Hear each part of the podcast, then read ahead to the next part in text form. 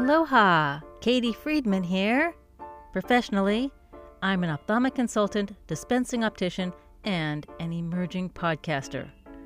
Throughout over 35 years' experience fitting spectacles and contact lenses, working back office for ophthalmologists, managing optometric practices, teaching optical technology, and lecturing nationally, I've seen clever, easy, and very effective ways to increase revenue for a doctor's practice. Welcome to Eyes on Profits. Aloha, Katie here. Last week I missed a podcast due to a move, so today I'm giving you a bonus.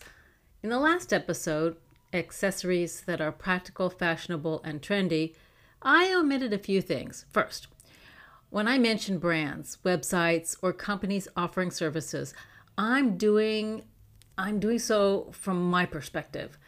I have not been paid by any of these companies to mention their names, nor do I have any vested interest in any of these companies or anything like that. I'm just sharing my experiences. So, when I mention a brand, that is just my experience.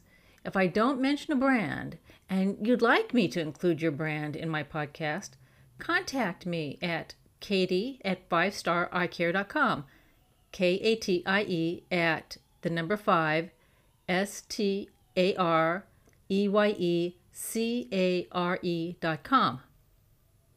For example, when speaking about eyeglass cases, uh, at a particular moment in the podcast, I could not recall the name of the company whose cases had buttons. I, I found them, kind of. Um, about eight or nine years ago, while at Vision Expo, I found Europa Eyewear, and they carried a line of accessories by Cinzia. I didn't carry their frames, only their unique cases and necklaces with rings for frames. So the fashionable accessories also was practical. The necklaces were so um, were soon replaced by popular assorted loops. In, in fact, Etsy.com has a plethora of pins and assorted eyeglass holders and loupes and stuff like that. Back to Cinzia. The products I experienced as being added value items, um, these this is no longer um, on the Europa website. This is a good thing, actually. The item was new, served its time, then the company moved on to newer items. If you have items that have not sold by the end of the year in your office and that have never turned over, then return them for updated items. Sell them at a discount or offer them as a raffle gift during a trunk show. See, there is always a way to add value to your practice. Another item I omitted in the podcast are the popular microfiber cloths and spray bottle cl- filled with cleaner.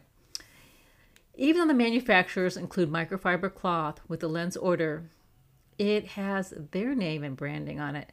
Does your business take um, advantage of the marketing and branding um, for yourselves, taking it to the next level with your logo and contact information on it, um, the microfibers and spray bottle cleaner?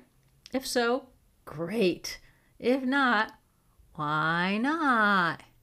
If it's not in your budget, consider what it may be costing you to not have it in your budget.